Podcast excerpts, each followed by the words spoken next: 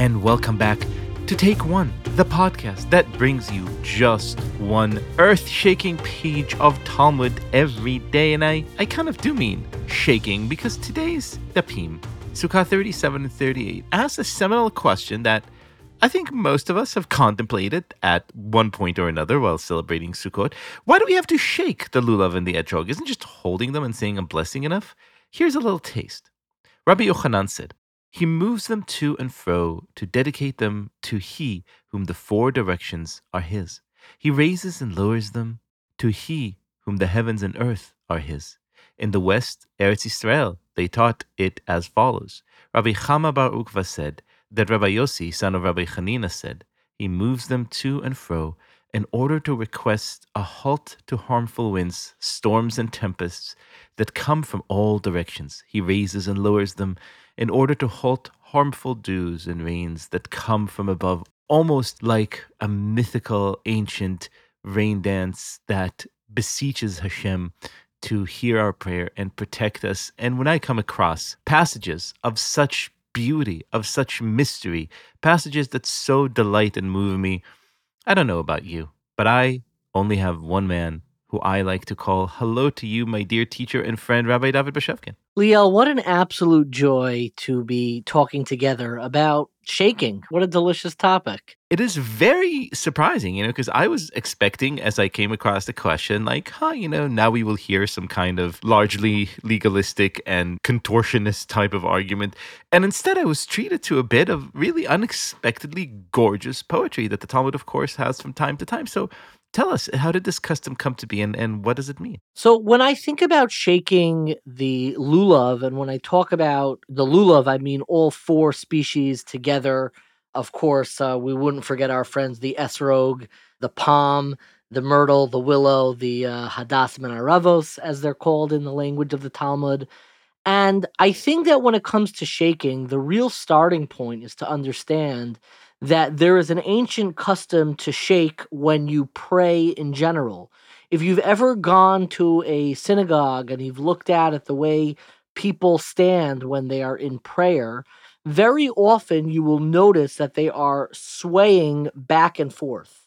And it's it's an unusual custom. In some places they're swaying a lot, in some places they're swaying just a little bit, but it is not a custom without any basis the basis that we give for the custom of swaying or shaking during prayer, or what's known in Yiddish as shuckling during prayer, what a delicious Yiddish word to shuckle to and fro, back and forth, is a verse in Psalms that says, Kol atzmosai tomarna Hashem mi chamocha, which in English translates as all of my limbs, all of my being speaks out in praise to you, God, who is like you. So, this notion of praying with your entire body and shaking back and forth is something that we have in our daily prayer ritual. But when it comes to Sukkot, it is actually recast in a different frame. I think very often we think of every individual, every individual human being, as a world unto themselves. But I think we very rarely think about the world as a being unto itself. Meaning, the same way we use the analogy to talk about an individual and saying they're a world unto themselves, they're an entire world, there is also a parallel where we look out into the universe, we look out into nature, we look out into the world and say it could really be seen as an entity, a singular entity, as a person, as a being, as an individual.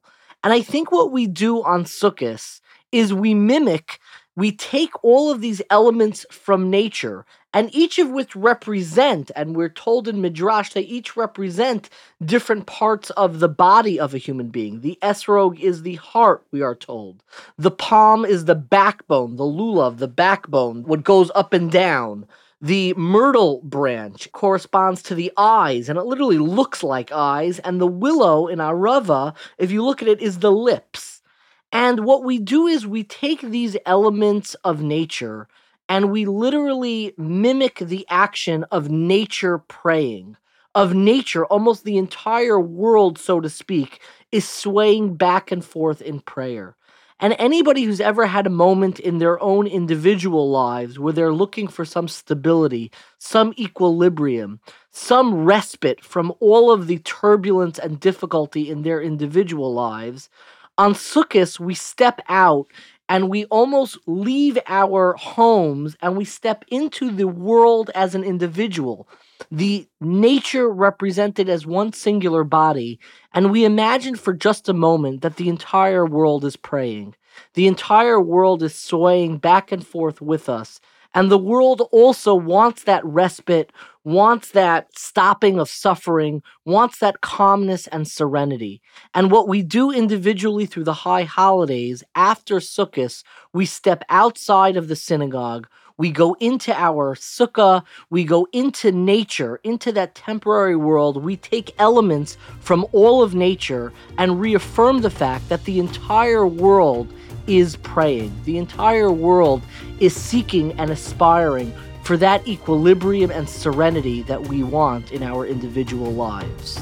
My friend, you have taken a gorgeous passage and made it even more magical, for which, as always, I'm grateful. Thank you so much, Rabbi David Bashevkin. My absolute pleasure.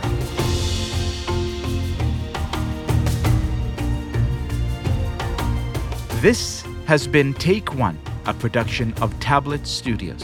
If you enjoy this show, and I hope you do, please go and rate and review us on iTunes or whatever platform you use to listen to podcasts.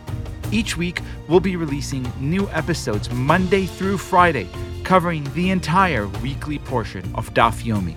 I'm your host, Liel Leibovitz, and our producers are Josh Kross, Sara Fredman Aeder, and Robert Scaramuccia. For more information, go to tabletmag.com slash take one or email us at takeone at tabletmag.com. You could find us on Twitter at Take One Yomi or join our Facebook group by searching for Take One Podcast.